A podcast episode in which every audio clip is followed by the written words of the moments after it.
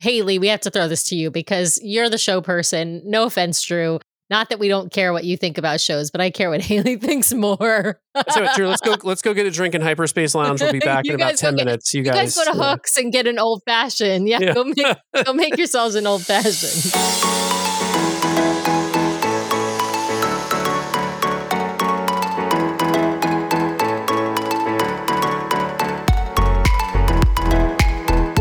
Back, everybody, to this week's episode of the DCL Duo podcast brought to you by My Path Unwinding Travel. And Sam, when we started this show, you know, one of the goals was to make some new friends. And we've made a lot of new friends. We made a lot of new friends, but we have two of those friends joining us this evening, and we are so excited to chat with them. So, Hayley, Drew, welcome back to the show. Hayley, welcome back to the show from long, long ago, I suppose. Uh, welcome back, guys.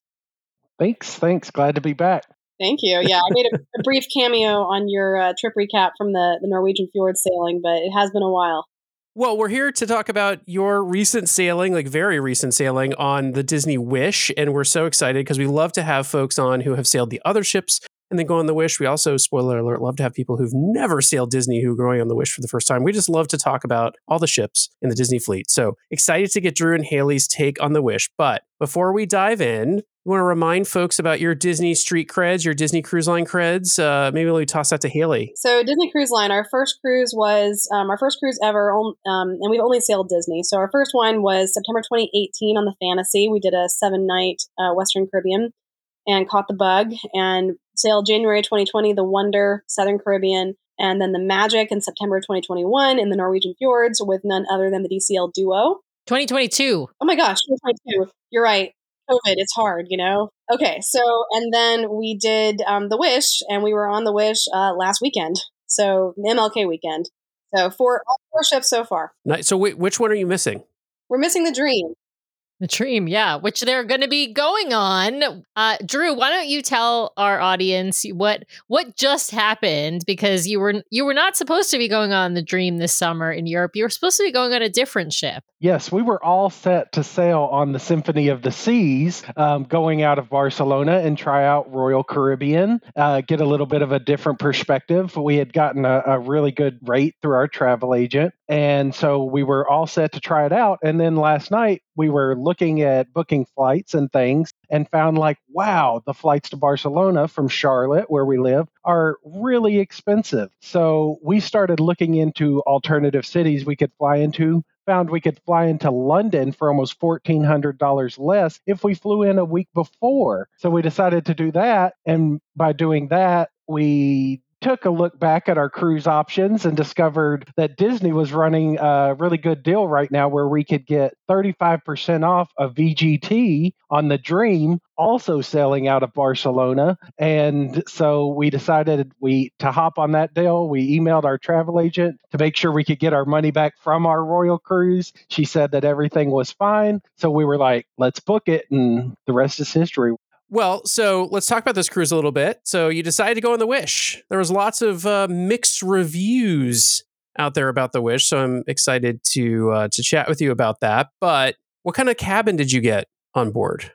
So we actually uh, got an ocean view stateroom for the first time, and it was forward facing. So our view was straight out the front of the ship, and um, our room number was eight thousand which a lot of the cast members didn't believe us when we said that was our room number. They were all like, oh. And there was a guy um, at guest services who was so excited about our stateroom number that he went and got us commemorative buttons. He said like magical memories or something because he I'm celebrating room 8000 or whatever, you know. Like. it was like, well, we just looked at the stateroom map and picked it because it was kind of in the middle. I would say that the view was really cool. The curtains are velcroed, so you can like velcro them shut. So I was a little bit worried about that because coming from an inside stateroom, it's like perfect darkness when you're sleeping in those. But um, yeah, so it was great view and um, only downside is really no one walks past your room, so people don't get to appreciate your magnets as much. well, you like the forward facing room then. Was it, uh, we've heard it's pretty spacious actually for an ocean view room. What did you think? Yeah, the wall in the front is actually slanted out, and so that gives you a little more room. If you're tall like I'm six three, you get you gotta lean down and kind of crouch down to get into the forward part. But uh, it's definitely even if it's the illusion of space because it goes out so far from the slant, it feels bigger. Well, I'm curious. We we kind of skipped into your room a little bit, but I'm curious, what were your first thoughts when you pulled up to the Wish? Well, it looks like the same as every other Disney ship, or wow, gleaming, shiny, and new. What, what were your first thoughts? I would say from the outside, it looks, you know, the same as everything else. Obviously, there's the Aqua Mouse, so that looks a little bit different, but it's not, which I, I like. It's still got your Monica Blue. It still has, you know, the red funnels. Like it looks like a Disney ship, as it should. Um, but when you go inside, I definitely feel like there is a an aura of newness and shininess to it for sure. What do you think, Drew? Yeah, and since the last ship we had just been on was the Magic, which I think was in need of some updates. It was showing a little rough around the edges in some places, going on something that is brand spanking new and that they're still like putting finishing touches on. We went to uh, one of the trivias we went to the person leading it was talking about how between their first contract and the second contract, they had put lights behind all the signs that outside of like the venues and things. And so they're like, they're still adding things and upgrading things. So with going from the oldest ship in the fleet to the newest ship in the fleet, we could definitely tell a difference. And how was it getting the wishes bigger, so more people, and you were sailing over a holiday weekend, the MLK weekend, so presumably even more people? Was it pretty speedy getting, you know, from arriving at the port to getting on board, or did you experience some delays? arriving at the port to getting through security and getting into waiting area was incredibly quick and we had no problems however once we got there there was a pretty long delay before they actually you know did the family of the day and started boarding. I don't i don't think we started boarding till like 1230 1245 maybe. So it, it seemed like there was i don't know what was causing it but there was something that was causing it to be quite the delay. And then i think we were group four or five so once they started rolling, we got on pretty quickly, but it took a little while for them to get started. And Hayley, do you know if it was at full capacity? I'm kind of imagining you probably were or were close to it. I think it was because they had the sign up that no port upgrades would be available. Because we did go check on that. We always do just for fun. When you start in the inside stateroom, everything is an upgrade. So you're like, we'll go check.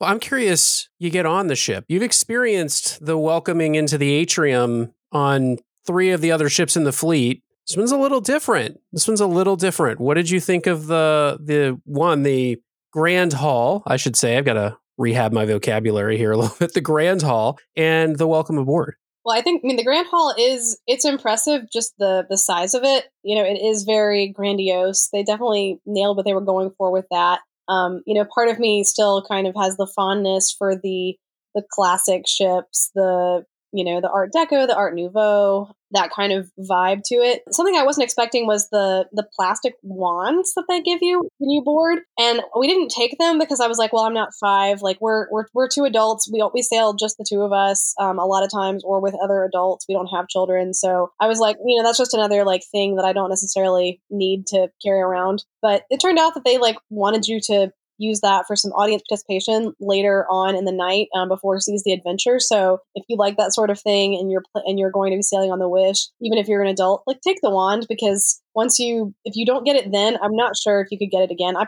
I guess I could have asked at guest services, but I didn't. So anyway, um, you know that was that was different.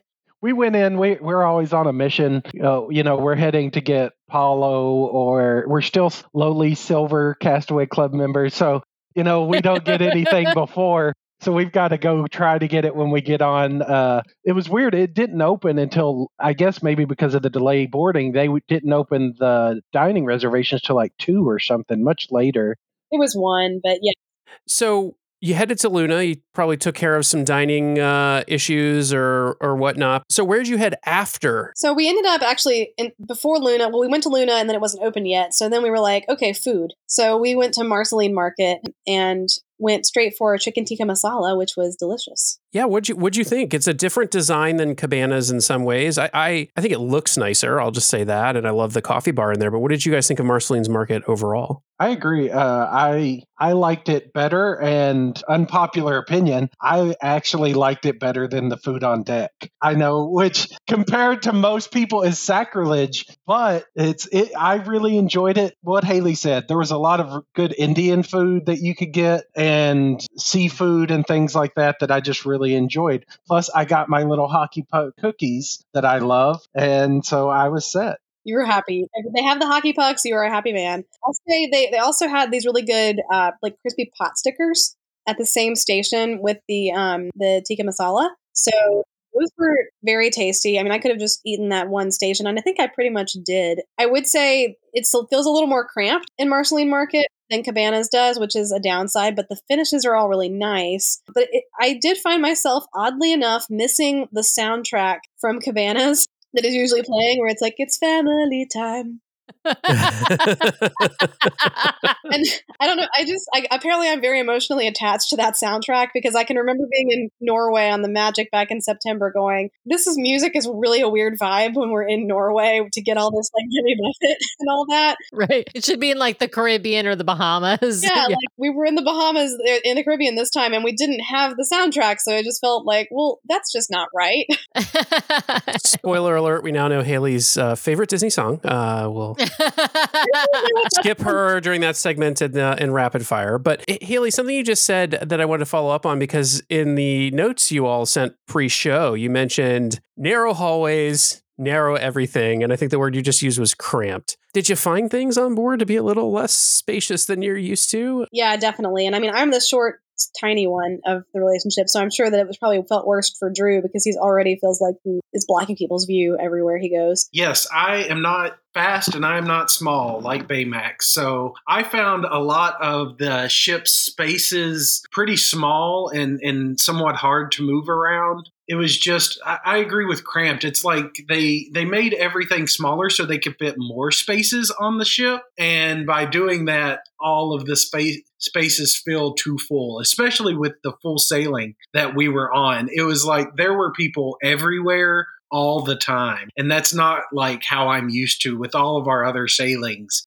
Even though it's the biggest ship in the fleet, it felt like the most cramped ship that I've been on, especially the dining rooms. The dining rooms, the rotational dining rooms really felt claustrophobic and kind of like enclosed. And I was like, I can't back up because I will hit the person behind me if I go more than three inches, sort of. Definitely. The way that they're set up in all the main dinings, you are much closer than you are on the other ships. It it is markedly different for sure. The only one I would say that feels not quite as cramped, it still is quite cramped. It just feels less cramped because of the windows is 1923. I feel like because of the windows, it makes you, it gives the illusion, like you said with your with your window, it gives you the illusion of a bigger space because it has the window. Yeah. We didn't actually, I don't think we even knew there were windows in 1923 because our table was one of the very first ones right when you enter the restaurant. So we just kind of like sat and I didn't feel like similarly, you're supposed to be able to see Rapunzel, um, you know, on the outside of the ship from Arendelle, but I didn't feel like I could like wander around once I was seated because it was like I will knock into something and it's going to be a problem. So I just felt like, and with also with the show going on too, it was like I need to just stay put and order my food and you know mind my p's and q's. Yeah, and at least where we were in Arendelle, we had a pretty decent view of the stage because I've heard that's not always the case from everywhere you are inside of there. So, well, let's talk about Arendelle for a minute since we're here. We normally keep food toward the end of the show, but let's talk some restaurants since we're talking about them now. What did you think of the Frozen show in Arendelle and the food? I really enjoyed it because it was almost the same menu that we had one night when we were in Norway. They had a frozen menu on our Norway cruise and it was that same one. So I loved the scallop pastry that you got for the appetizer. I loved that, and the seafood on the I don't remember exactly what which seafood, maybe the sea bass, and something else is on that particular menu. But I really liked that menu. That scallop appetizer was one of my favorites of the whole cruise. So good, right? I love that appetizer. They had a like a like a it's it's like Swedish meatballs is how I think about it. And that's the one that I had. Um, they didn't have it, I don't think, on Frozen Night on the Magic, but they have it in Arendelle. And yeah, what did you think of that one, Hayley? I thought the meatballs were really good. Um, I I don't remember if they had that when we were in Norway or not, but I got it on this cruise and it was really it was really good. I liked the pasta that came with it. Um, I also ordered the Queen Iduna's lefse or whatever the vegetarian option was. I'm not vegetarian. I just thought it sounded good. And, you know, with Disney Cruise Line, you can order whatever you want. So if you want to try it, then you just order it and it shows up to your table. So um, I ordered that and I didn't get to finish all of it, but it was also really tasty. So if you are actually a vegetarian, I would imagine that that would be a nice option. It was like hearty, heartier than you would think for a vegetarian option because a lot of times I feel like they're kind of not someone again who's not a vegetarian. Um, so yeah, I think if we're power ranking food, Worlds of Marvel is the least good, and followed by Arendelle in the middle, and then 1923 being the best. What about the show? What about the show in Arendelle? What did you think? You you said you had a good uh, some good seats there, but Hayley, what did you think of the show? It was good. I mean, the, the performers were all really talented. Um, you know, I'm not a six year old girl, so I'm I don't get quite as giddy with the sight of the characters as um, the kids. But the kids all, you know, were really excited, and it's fun to watch kids be excited. We were missing Olaf. There's supposed to be an Olaf who sometimes works and sometimes doesn't, and I guess we got him on an off day. Um, bummer. Maybe, yeah. maybe We that was why hearing that. were on time. I don't know. Maybe they were trying to get Olaf to work. Yeah. We keep hearing that. Well, let's let's head to Worlds of Marvel then. So, kind of a different concept restaurant. I mean, I guess it's as close as you'll get to Animator's Palette on The Wish, but with really no, I mean, some audience participation in a very minimal way in my mind. what did you think of the food and the show in Worlds of Marvel? Drew, let me start with you. Yeah, the food was it was good, but nothing. I didn't have anything memorable there. So the food was I like to call it like nice wedding food. You know, like I think that's the kind of quality. Everything there met that. Nothing stood out or was outstanding to me at Worlds of Marvel. The show, I enjoyed it. Uh, I'm a huge Marvel fan. We go to see everything the weekend it comes out. Uh, we love the whole cinematic universe. I still tear up every time I see the scene where uh, Captain America is standing there and he says, on your left, and they come through the portal every time. Even out of context, it gets me. So I love Marvel, and I thought it was a great show for one time. But I can see, like, if you're going back on this ship a lot and doing these same sailings three and four nights, that they're going to need more shows in there to change it up because that show was really awesome that one time. But I'm like, if I see this a few more times, like, it's not, it's going to get old. I share the concern around repeatability. I will also be interested to see what we think of it when we go back on board. I'm also trying to. We really liked the Wish, and we kind of evangelized the the Wish a little bit because we enjoyed it so much. But I'm going to be interested to see how much of that was colored by the fact that we were sailing with people that we knew. Although I guess we're sailing We're again both sailing times. with people yeah, we know. we're again sailing with lots of people we know. So I find Different people that we know, but people we Yeah. know also. So I find sailing with friends always makes the experience better. So I'm going to be interested to see if I can kind of like take that out of the equation a little bit as I think about the wish going forward. But what did you think about 1923? Lots of people seem to like the food there, but uh, and I think you just ranked it as your favorite in terms of food. But what did you think of 1923 from a food and atmosphere standpoint? Uh, seeing all the artwork and things, uh, I am a designer, so it, it was really neat to see the process and the old, older like designs and things like that. We were on the Walt Disney side, and so we sat right next to like the Beauty and the Beast section, which is one of our favorite classic shows. So being able to look up and see that stuff was really cool. I really liked the vibe, and I especially we didn't do it, and I'm kind of regretting it now. But I wish we would have dressed up like the flapper dresses and everything like that. We saw several people doing that, and now I'm kind of like regretting like we have those outfits. Like why didn't we do it? But I loved 1923. The lamb was really good, and the steak was were both really good. The potato side for the lamb was much better. You just with the steak, you just get like a potato mashed potato log, and it's pretty dry and flavorless. But the steak is delicious. Yeah, I would say the steak makes up for it, and I think it also comes with like bacon wrapped asparagus that was good. Um, so that that made up for the terrible potatoes. I also want to put in a plug for the prosciutto and burrata appetizer in 1923. I love burrata. I'm a cheese person. Like any cheese, I'm I'm there for the cheese. So that really was my probably my winning appetizer um, for this particular sailing. Um, it was delicious, and I also I just like the whole like like Drew said the vibe of 1923. I like that they've got the plates that say 1923 on them. You know, it kind of feels, and I guess they had themed you know cutlery and plates and stuff in the other restaurants, but I just I don't know. 1923 was fun. It makes you feel fancy. Yeah, I think it gives off similar vibes to, that you might get in like Palo, but without the upcharge and without being adult exclusive and things like that. But it gives you a little bit more of an upscale dining experience that it, you maybe don't get on like all the ships and definitely in the other dining rooms on this one, right? So I think we should talk about Pirate Night just a, a little bit. The I'm going to just put it out there that the difference on a three night cruise is you're not getting the pirate menu, but you get everything else for Pirate Night. So people do dress up for Pirate Night. But yeah, tell us what did you think of Pirate Night? There's some obviously pirate themed activities, and then you've got the deck show and the fireworks.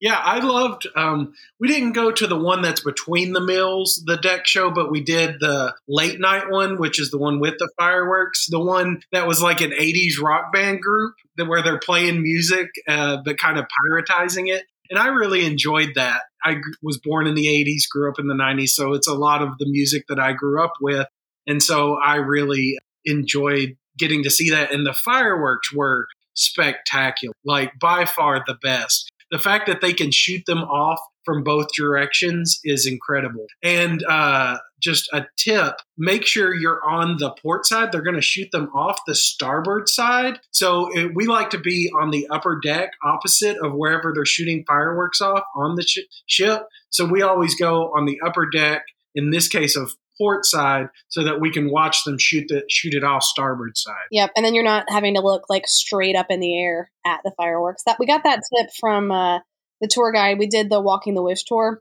on our our Nassau day, which was not actually a Nassau day. It became a sea day. We haven't gotten into that yet, but um, yeah, it, the pirate pirate show was fun. Like Drew said, we like to be kind of like one deck above the main action because I'm short. I like being able to see, and I find I can see much better if I stake out a spot on the railing a, a deck above. And you know, we're not like be in the middle of it dancing kind of people. So we'll we'll go up on the, the deck above and, and do that. And definitely the fireworks were the best because we got them coming from two different funnels. Um, no comparison. That was awesome. Made me super happy.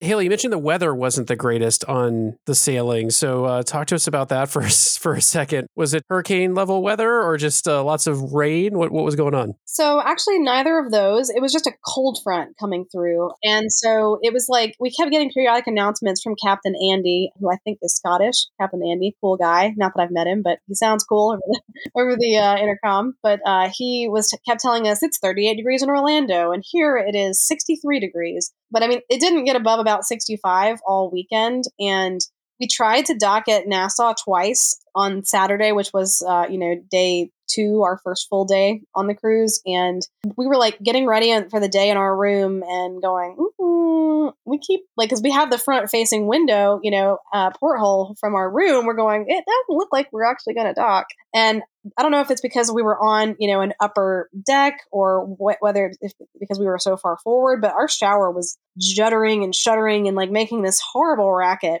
as we kept trying to to dock. And I think it was maybe just fighting the the current and the wind. I mean, the wind was blowing like 25 or no, sorry, 50 miles an hour. Like it was high winds. And Captain Andy ultimately ended up deciding that we could not dock safely. And so it became a sea day, but we were actually not planning on getting off in Nassau anyway.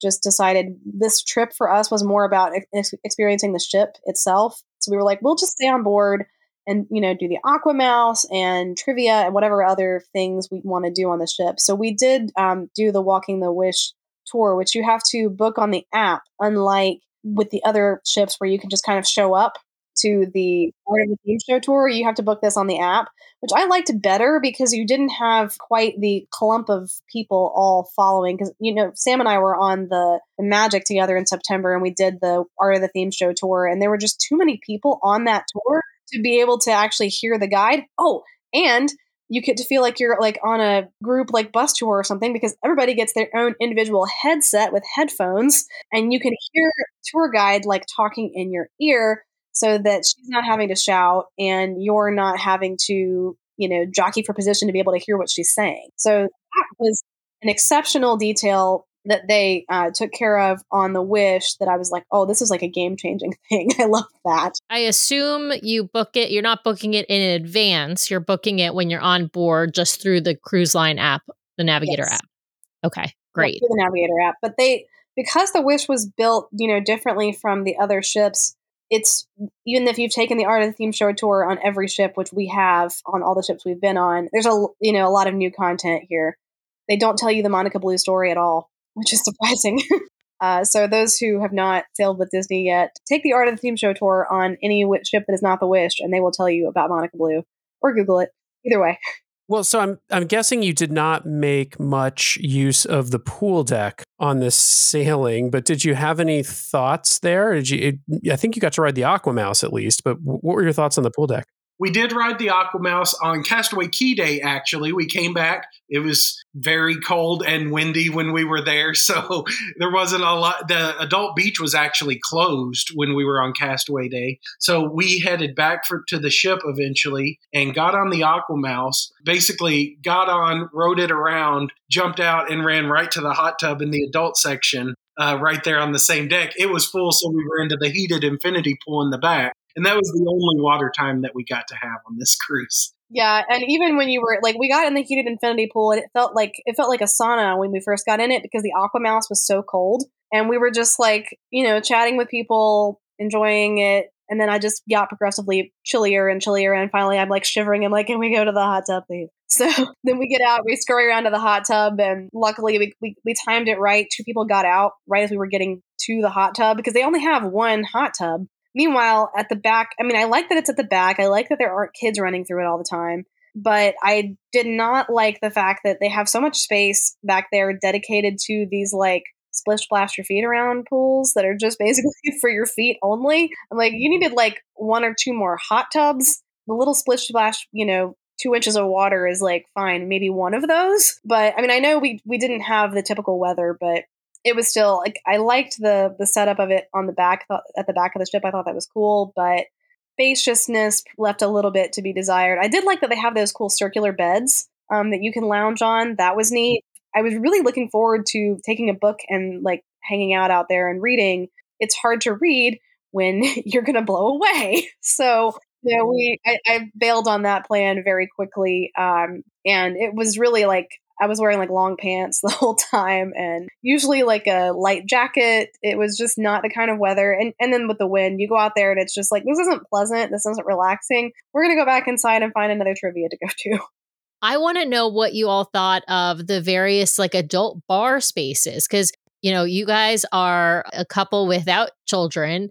So you get to spend all the time that we want to spend in those areas. well, we have to put Nathan to bed and you know after and I'm going to see the show of course. You know, we we didn't really get to spend as much time. We did spend some afternoon time in in several of the adult venues there, but there's a lot of them on the Wish and I'm curious to hear what you all thought, what were your favorites and and whether or not you even got to go to all of them because there's quite a few um, on the Wish. Obviously, as we mentioned, smaller, uh, more venues, but smaller venues. Yeah, so we did not make it to all of them because there are quite a few of them. And, you know, we could have probably prioritized bar hopping more than we did. Um, we also, and we can talk about this in a little bit, but we also played the the mobile game Disney Uncharted Adventure, start to finish, including the the finale in Luna.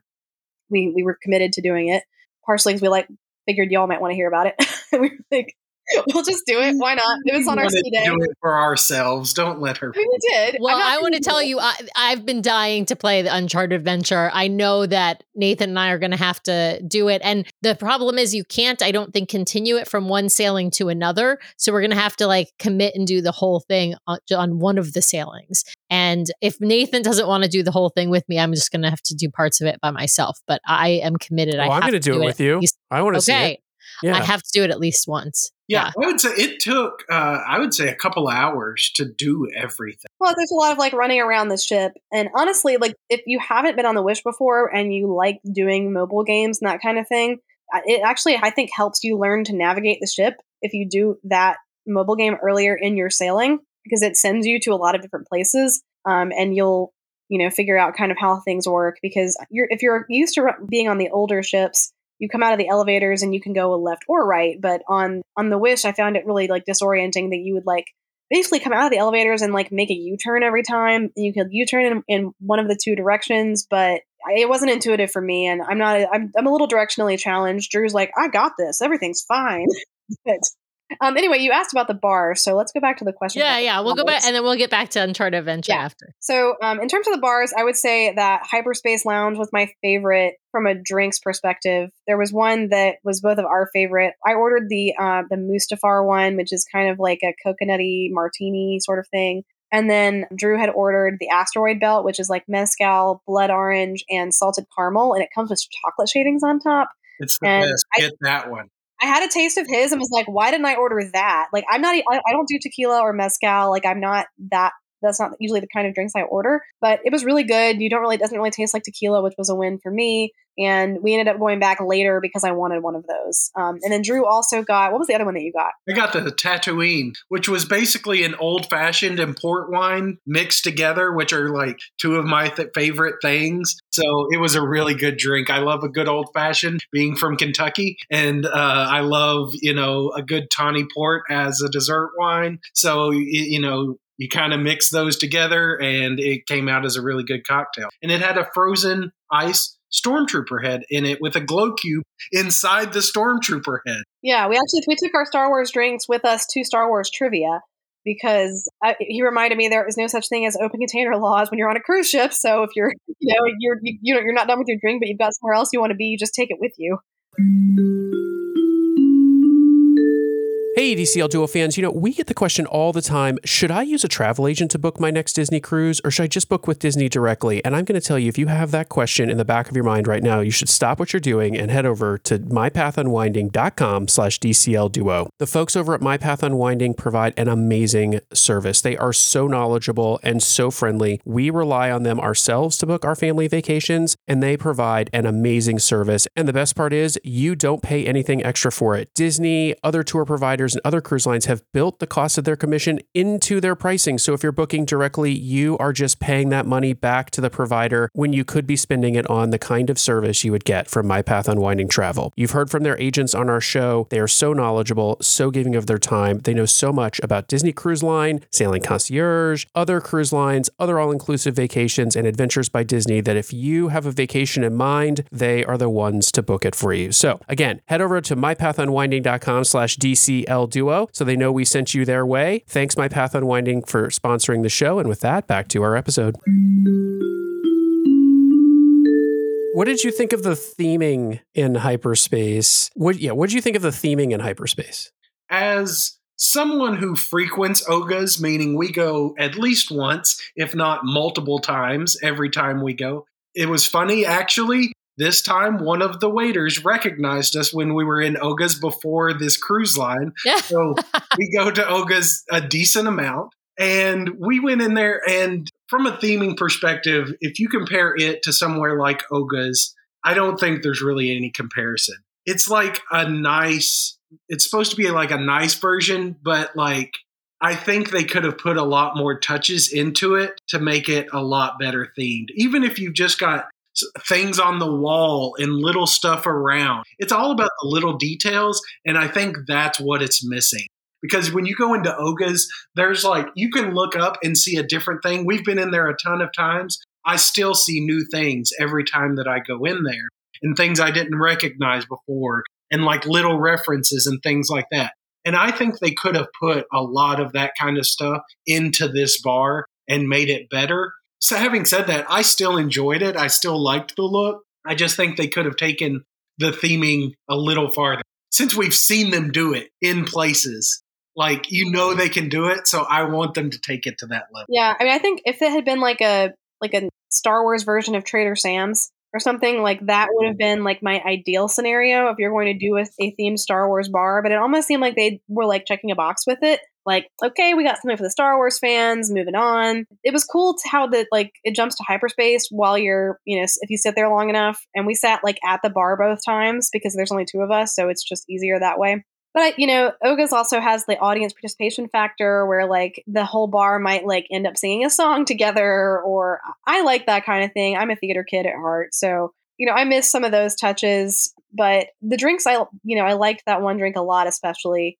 How, how crowded was it? I'm curious, was it easy to get in and out and grab a drink and sit at the bar for a few minutes? First first day very busy. So when we first board, everybody goes there. It's packed. There's a line. After that, it was walk in, we could sit down, no problem. And I think a lot of people just want to go in and like look at it, but then they realize there's not all that much to look at, and then they leave again pretty quickly. So you know, it we like he said, we didn't have any trouble actually getting to sit down and have a drink in there. Um, we did go to the bayou. That was really pretty. You know, it, it's interesting because the bars are like most of them you can walk through them. It's just sort of like you pull over to the side of the road and there's a bar, but it's pretty. But there's also trivia happening. There, there were actually a couple of wedding receptions in the bayou um, on our sailing. So we were trying to play the Uncharted Adventure game like off to the side, and we were just like terrified that they were going to come and like try to start their reception, and we'd be over there with like Louis from The Princess and the Frog going, "You're really good at playing the trumpet," you know. Like, one of our table mates was the videographer for this wedding, so we were like, "We're going to be in his video, and it's going to be terrible." So you know that was it's an interesting kind of vibe like that. Drew had a weird drink in Luna that had popcorn in it. Yeah, it was strange. It had bourbon and things in it, but it was covered in popcorn and it was not the best. I wouldn't get it again. I don't even remember what it was. I also had a fruity cocktail there that was better, but again, it might have even been the drink of the day that day. That one was better. Yeah, you you saw bourbon and you were like, "Great, I like bourbon," and then it was just like, mm, "No, that's really strange." Spoiler alert: Go get an old fashioned in Hook's Barbary. It's much more expensive, but way better. Yeah, it's like if you want to if you want to splurge, then you know do that. And uh, th- we this is probably our first cruise really buying a lot of the cocktails. Like I'm normally a person who brings on my own like ten dollar bottle of white wine and then like pours it into a wine glass in my room and then like carries it around the ship with me, which you're not supposed to do. But if anyone, that's what we tell everybody to do. yeah. Somebody in our Facebook group fussed at me for that. They were like, "If you do that, they're going to take away our privileges," and I'm like, mm, "I don't think they are. I really don't think they are, and I really don't think that they care that much. But how this- will they ever know that that white wine came out of a bottle in your room and not? plus, plus, usually after you finish that glass, most people will then order a glass of something at whatever bar or restaurant they happen to be sitting at. So they Disney makes plenty of money off of alcohol.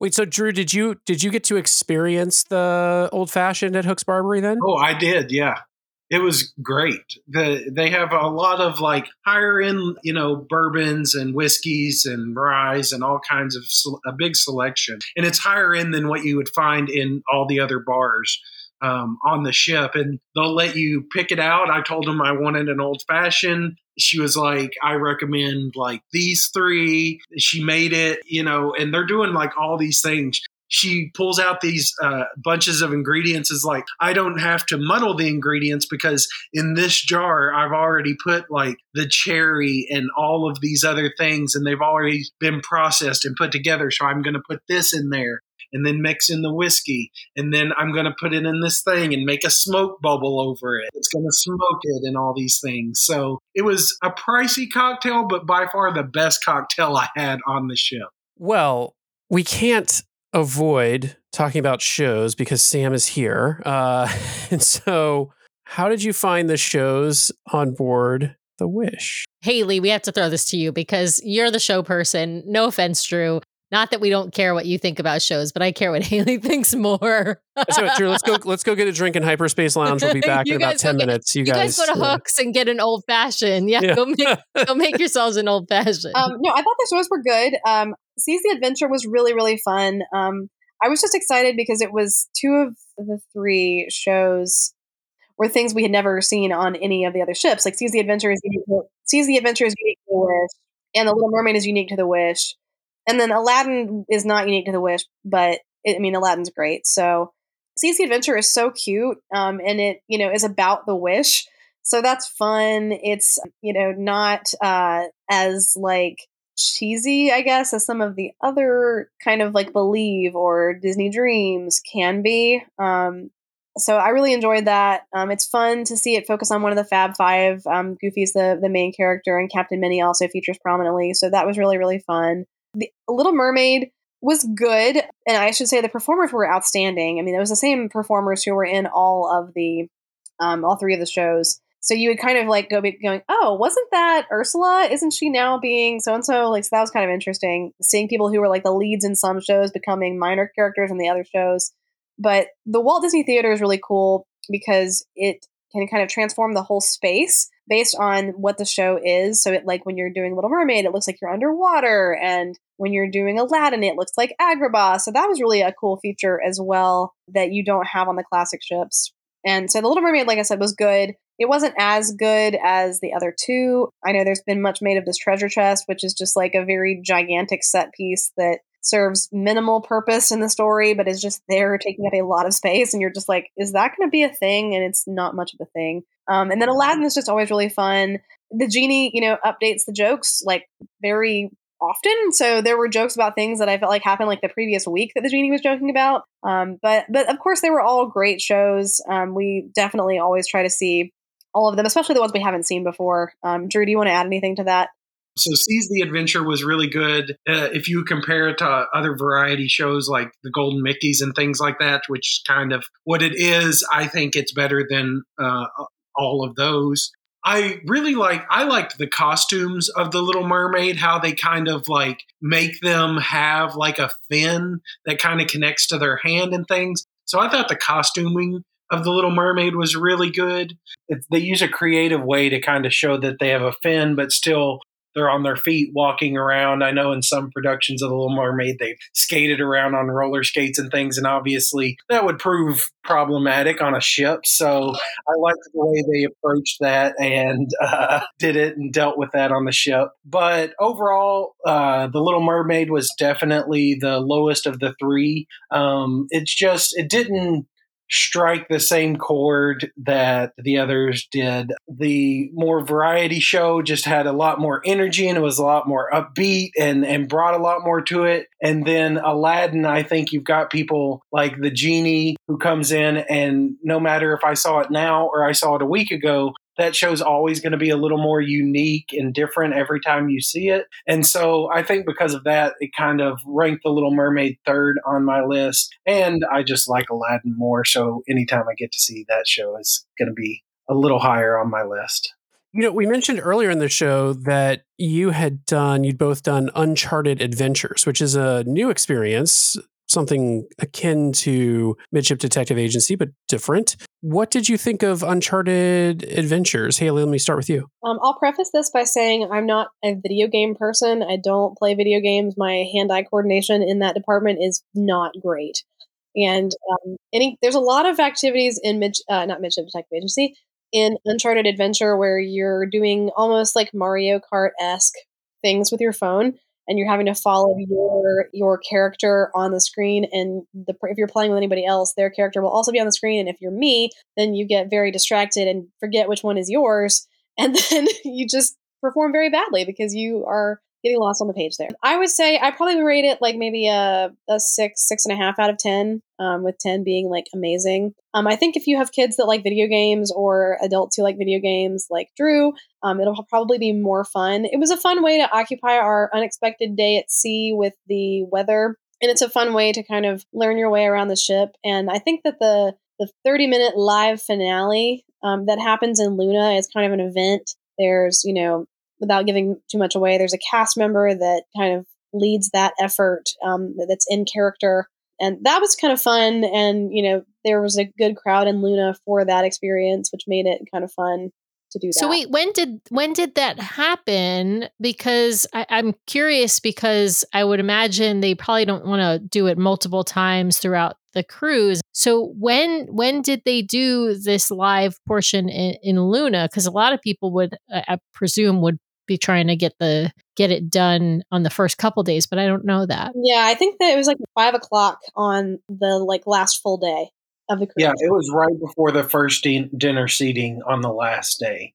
You know, and, and I think without the finale, it would be kind of a letdown. Like I feel like you kind of need the finale to feel like it was worth something. Otherwise, you're just playing like a series of Mario Kart arcade sort of games, I guess. Mini games. yeah, mini yeah. games. Like in Mario Party. Yeah, Mario yeah. Party more than Mario Kart. Yes. Okay, so that tells you how much I how little I know about video games. It was uh, a real interesting experiences. All if you've done any kind of AR experiences or played any AR game before, um, all the movements, all the interactions are going to be familiar with you. You're using your screen, you're holding it up, and then sometimes uh, what you're doing on your phone is related to what is going on on the screen. Sometimes you're just kind of like using your phone as like a steering wheel or something like that.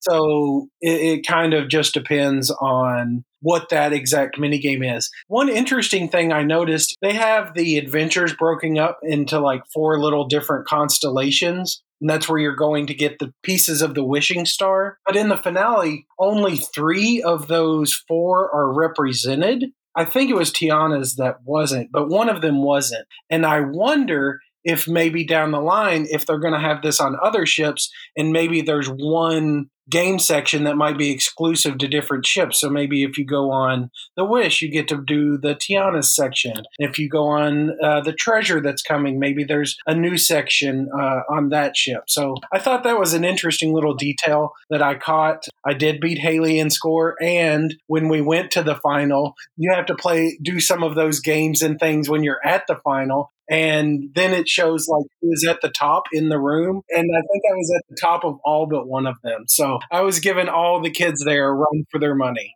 How many quests do you have to do in order to get to the finale there are four quests um, that's why I, I, think it took us approximately tw- uh, two hours, so probably about thirty minutes for each quest, and then the finale was about half an hour. So, how what would you give it as far as a rating, Drew? Since you're the you're the gamer uh, between you and Hayley, Hayley gave it a six out of ten, so she's giving it kind of only slightly above average. So, what what would you rank it? I mean, I think it d- depends. Like, if you rank it up against, you know, the high quality graphic games that you can play on a high end computer or on like an Xbox or a PlayStation or something like that, that's not really a fair comparison because they can go in a lot more depth and put a lot more mechanics and things in that. So, like, if I'm comparing it to that, it would rate pretty low. If I compare it to other AR games that I've played, like Pokemon Go and things like that, it's, you know, somewhat more involved and uh, there's a little more to it than there is just going out and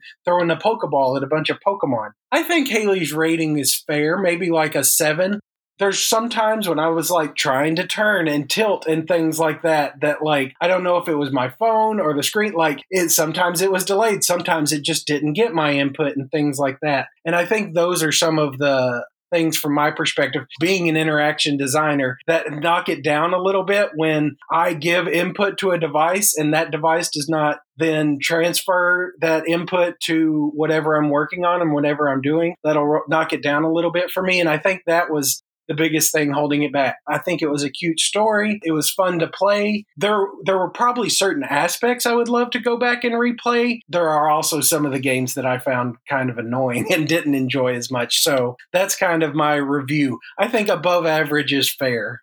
So let me start to wind us down a little bit here and, and have two kind of final questions. So the first question is what was one thing you think they got really right on board the Wish? And what's one thing you're hoping, perhaps desperately hoping, that they change on the treasure? Let me start with you, Drew. One thing I think they got right was the aesthetics. I really liked all the aesthetics of the different spaces. I liked the Art Nouveau and Art Deco style of the old ships, but I also liked this new style. It felt like, you know, I was in some parts of the park as I was walking through the different aspects of the ship. And I love the Disney parks We're AP's at Disney World. So we like to go all the time. So getting that kind of feeling on the ship was pretty cool because it's not something I always get with the older ships. I think there's still room to improve, like Hyperspace Lounge. It was good. That's a good start. But you could take it even further, like you had in the Bayou and some of the other places, the Rose and things like that. And then one thing I would improve, I, we talked about it earlier and it's just it's the thing that keeps coming back to my mind as a bigger person six foot three the narrow spaces like everywhere felt too small i'd rather have fewer spaces and bigger spaces than a bunch of narrow spaces Well, I was I was thinking aesthetics for one thing, so I'll I'll pivot and say something else that occurred to me about the Wish. And we were talking about this on our way home. Actually, we drove, so we had a lot of time in the car to reflect on our experience. So anyway, something that was cool about the Wish that you don't get on the other ships is that the Wish is almost like its own character. Um, there's a lot of experiences on the Wish that are very like self-referential to you being on the Wish. So that's kind of a cool touch, and it it makes you feel like ah, like this is like a special, cool place and in a way that you don't really get on the on the classic ships, the older ships. And as far as room for improvement, I've got to agree with Drew about the size of the spaces. And it is a larger capacity ship than, um, you know, especially the Magic and the Wonder, but even the, the Dream and the Fantasy, it's a larger capacity than those. And I think maybe they were going for intimacy. Maybe they were just trying to go for, you know, as much variety as possible, but it kind of did the opposite for me and it made it feel more crowded rather than less crowded even though I did appreciate the variety. Um, so also, I'm sure someone needs a new Tag Heuer or Breitling watch on the cruise ship. I don't, and we could less high-end shopping space and a little more Mickey's Mainsail shopping space. So I want to ask one last question, and then I'm going to hand you over to Sam, which is not would you sail on the Wish again, but would you recommend to a friend looking to sail on Disney Cruise Line that they sail on the Wish? Ooh, that's a great question. I, I do think that the ship was designed well for a first time cruiser. Um, there's a lot of variety and a lot of like novelty to the experience. And if you're not already kind of married to or nostalgic for the, the classic maritime nautical feel of the other ships, then you don't really know what to expect. And especially if you're comparing it to something like a Royal Caribbean ship where there's a lot of well, bells and whistles and flashiness, I think that it would be a great a great place to start do I think it's worth 20% more money than the other ships? I'm not sure that I'm willing to, to commit to that at this point. So your mileage may vary on what your budget is in that situation. Yeah, I agree with Hayley um, on both accounts. First time cruiser, absolutely. Uh, if you have no frame of reference, it's a great first experience to go around and see all the stuff. If you're not a first time cruiser, just wait for that premium to come off. Once that premium comes off and it's the same as what kind of what the dream was running at more or less. I think absolutely get on it experience the new things. There's all kinds of new experiences and fun to be had new shows to be seen. So i would definitely advise getting on it. I just if if money is a thing and that extra 20% may be a an inhibition to your ability to get on the ship just wait till that comes off and then absolutely get on well, I think we've reached that point in the show, Sam, where I need to hand Drew and Hayley over to you for some arbitrary rules, some even more arbitrary questions, and a dash of judgment, or the round we know as rapid fire. So, Sam, take it away. Thank you. Hayley and Drew, you have both played Rapid Fire a couple of times, I believe, at this point. So we're going to still do our classic Rapid Fire, but I'm going to throw out the character, movie, song questions, and we're going to just focus on the Disney Cruise Line questions because now you have four ships in your in your repertoire obviously you haven't been on the dream yet you're going to be on this summer and so i want to see if any of your favorites have changed so we're going to start really at, at a very important place, which is a favorite show. Drew, what is your favorite Disney Cruise Line stage show? I think it's Frozen. It's just the uh, the effects, and I've always liked the songs, even you know when you know it might not have been popular, especially for someone of my age and things to uh, like Frozen. But I've always liked Frozen. And I really loved how they did it where, you know, the effects like go up on the walls and things like that. I just really like the whole staging uh, and things that they did for Frozen. And I really enjoyed that show. All right, Hayley, what is your favorite Disney Cruise Line stage show? I was actually going to say Frozen 2. Frozen say Frozen as well. Frozen 2 the movie is not a stage show on Disney Cruise Line. So, yeah, Frozen was really really excellent. Um the the, the Olaf puppet, the Sven puppet, you got to love them. I'll give an honorable mention shout out to Tangled. I wish that I had been more awake for it. Those European sailings are kind of exhausting because they, you've got very active port days and you've got jet lag on top of it. Um, so, I, from what I was awake for of Tangled, that was also excellent. we saw Tangled after we had hiked several miles, so we were pretty tired. we did. We did do that. All right. What is your favorite bar? Now you can choose across the fleet, um, other than obviously the Dream. What's your favorite bar space on Disney Cruise Line? Hayley, let's start with you. So we didn't actually have a drink here when we were on the Wish, but I was really taken with the the Rose um, outside of Palo and Enchante. Um, it we, we went in there on our impromptu sea day and just a whole wall of looking at the ocean and all the finishes are just so beautiful and glamorous and um, I loved the vibe in there and uh, the next time we make it on the Wish, I definitely want to have a drink in there. That was really pretty. Drew, what's your favorite bar space? to get a drink at, I'm probably going to go get an old fashioned at Hook's Barbary, but or actually sitting down. I actually just like the O'Gills and that uh, kind of class. I like hanging out in those sports bar areas and getting a drink. And there's just usually like, there's a lot, usually something going on in there. And there's usually a lot of energy in there. And I kind of, I like being around people, but not necessarily having to interact with people as an introvert. And so that's a good space for to kind of get that energy. Okay. Favorite rotational dining? Hayley, which one is your favorite now? Aesthetically, I love the Tangled restaurant, Rapunzel's Royal table or whatever it's called on the Magic. But I think the show takes it actually down a little bit because it's too loud. Um, I'm old lady over here at the age of 31. So my favorite, I'm gonna say, I just always love Animator's Palette. Like it just feels like Disney Cruise Line to me, and it makes me happy. So that's what I'm gonna go with. Fair enough. All right, Drew, what's your favorite? Tiana's place. I love the menu. It's unique. The food is great the atmosphere is great with them up there playing jazz music and then louis comes around and walks around and that's all fun the atmosphere is great and I, I like that the food is unique and you only get it there and i love cajun food and i know it's not like real new orleans cajun food but it's the closest i can get on a cruise ship so i'm going to pick Tiana. nice yeah that's that's brian's favorite so and for all the same reasons that you mentioned drew all right this might be controversial. Aqua Duck versus Aqua Dunk versus Aqua Mouse. Drew, we're going to start with you. Duck all the way. It's, I think, the best ride um, of all three of them. And Mouse is you know, kind of fun going up uh, when you're seeing that show. But two of the screens weren't working when we were riding, so like we we still had the audio, but I don't know what was going on. So that kind of is it a little bit. Um, and then the dunk, I rode it once, and for me, that was enough. I had water right up my nose and my mouth, everything as soon as that floor falls out. And I was like, that was a one time experience. I'm good.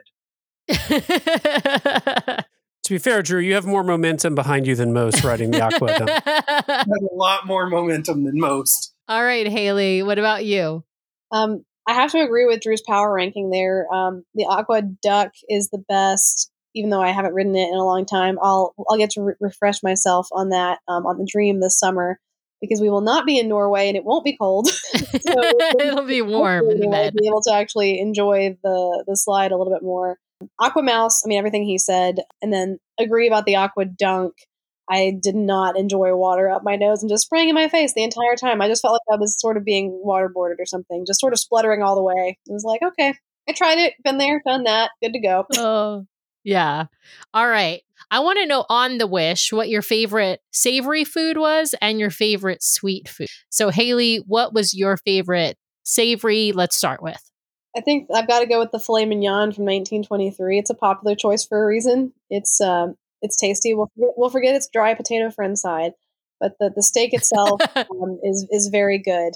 All right, Drew, what was your favorite savory? I'm going. This is part of the reason why I ranked Marceline Market above the outdoor food stalls, and it was the Indian food, the tikka masala in the stand. Uh, it was delicious, and I loved it. So awesome. Okay, so we'll start with you, Drew. What was your favorite sweet food? Uh, sticky date pudding. And I got it twice because it was in Marceline Market again. It's another notch up on it for me. I was so surprised when I walked down to that dessert section and they had the sticky date pudding. I was like, twice in one cruise? This is great. All right, Hayley, what's the sweet item for you? I really liked the um, the Fuji apple cheesecake thing in 1923. Ooh. That was really good. I, that was Yeah. one of my two dessert nights. I got that and the churros, and they were both delicious. Highly recommend. Yeah. Went on vacation, get two desserts. Go for it. Always. All right. Well, I'm going to ask you another controversial question. Now that you've been on the Wish, which one is your favorite ship? Hayley, we'll start with you. my favorite ship um, remains my first love, the fantasy. I like the the balance of things to do versus ship size. And I love the theming of Europa, the adult only area. Like all of those spaces just spark my imagination. The carousel bar, like it's just a really fun environment. Anyway, that's my favorite ship for sure. All right, Drew, what is your favorite Disney Cruise Line ship? It's honestly probably also the fantasy, but since Hayley already touched on one, that one, I'll give you my very close second, which is the Wonder. You've got the French Quarter Lounge, you've got Tiana's, and I think it's funny. I think those are the two with the same art style, right? hmm Yeah, we just really like Art Nouveau, apparently. Yeah, we just really like Art Nouveau because they have the same art style. Whether it's the old ship or the new ship, those for some reason tend to be our favorites. All right, you guys. Now, the last question it's the same question I always ask. Your bucket list cruise could be anywhere in the world, doesn't even have to be someplace Disney Cruise Line currently goes to. Drew, we'll start with you. Yeah, so uh, I, mine probably was Norway the last time we talked because that was at the top of my I want to go there no matter how I get there list was Norway. So now that I've checked that one off, it's honestly still up there. I want to go back. I talk about it all the time. You can ask Hayley. So I would not say no to another Norway trip in a heartbeat. But if I'm picking something different, I'm going to stay in that area and do the British Isles, Iceland, Reykjavik, you know, all up in that Scotland, Ireland, do that whole uh, sailing. So that that's probably the one I'm that or the Greek Isles are probably my next two I'm, I'm trying to hone in on. All right, Hayley, what's your bucket list? So Sam's laughing because uh, for those of you that don't have the video, I just uh, put my finger over my lips, shushing Drew as he said Greek Isles because he was stealing my answer. You only needed to give one answer, sir. is is the Greek Isles and like Croatia, kind of that part of the Mediterranean? Um, that would be awesome. Can you tell which one of us likes a warm climate? Because I think Mediterranean was my my my one on my last uh, time on the podcast. So Drew is like never cold, and I'm always cold. So we have a theme here. I'm like, take me somewhere warm. Well, Drew, Hayley, always fun to have you on. Always fun to get a chance to catch up with you. I really hope we find ourselves sailing with you again at some point in the near future. But for now, I'll just say thank you so much for coming on and talking all about the wish with our listeners and your thoughts. And uh, we look forward to having you back soon. Thanks so much. Thanks for having us. We appreciate it. Thank you. Well, a big thank you to all of you out there for listening this week. We really, really appreciate it. We do have another five star review to read on the air this week from Apple Podcasts. This one comes from Mrs. Jeff99, who writes helpful and fun. One of my favorite things to do is plan family vacations from Walt Disney World to national parks to everything in between. I researched the tar out of our upcoming vacation destinations. With our family's first cruise booked on the Disney Dream, the DCL Duo is my favorite DCL themed podcast to learn about what to expect on our cruise. Brian and Sam are excellent hosts, and I've picked up so many helpful tips along the way. Thank you both for this incredible resource. Well, thank you for that incredible review. We really appreciate it, and we're glad you're picking up some great tips and tricks for your first Disney cruise. And thanks so much for listening. With that, just thanks once again for listening. Please be sure to subscribe to the podcast so you can keep getting great content from the DCL Duo each week. We'd also love it if you'd head over to Apple Podcasts and leave us a five star review. If you hit those five stars, that's great. If you leave us a written review along with a five star review, we will be sure to read it on the air at the end of one of our main episodes. If you're hovering over anything less than five stars, we really want you to reach out to us so we can take your feedback. Best way to do that, head to dclduo.com to find all the ways to connect with us. It links to our podcast, our vlog, our blog, has all the ways you can connect with us on social media, has our Etsy store where you can find our fun beach bags and magnets that we designed as enthusiasts of each of the Disney Cruise Line ships, has a link off to our Patreon if you'd like to help support the show. We really, truly appreciate each and every one of our Patreons for helping to support the show each and every month, has a link off to our show sponsor, My Path Unwinding, where you can get more information about booking a fabulous vacation, which also really helps to support our show. All the things are there, including a way you can sign up to be a guest on the show if you'd like to share your Disney Cruise Line experience. Most importantly, you can always email us at dclduo at gmail.com if you'd like to connect with us, or you can call our voicemail line if you'd like to leave us a message. We love to include the voices of our listeners in our show. Just dial 402 413 5590. That's 402 413 5590, and that will head straight to our Google Voice voicemail line. The DCL Duo podcast is not affiliated with Disney Cruise Line, the Disney Company, or the Disney family of theme parks. The views expressed on the show are solely those of the individuals on the podcast and in no way reflect the views of the Disney Company or Disney Cruise Line. If you have questions about a Disney cruise or a Disney vacation, please contact Disney directly or your own travel agent or the great folks over at My Path Unwinding Travel. Thanks again for listening, and we'll see you next time for another fabulous Disney adventure with the DCL ACL duo. Good night.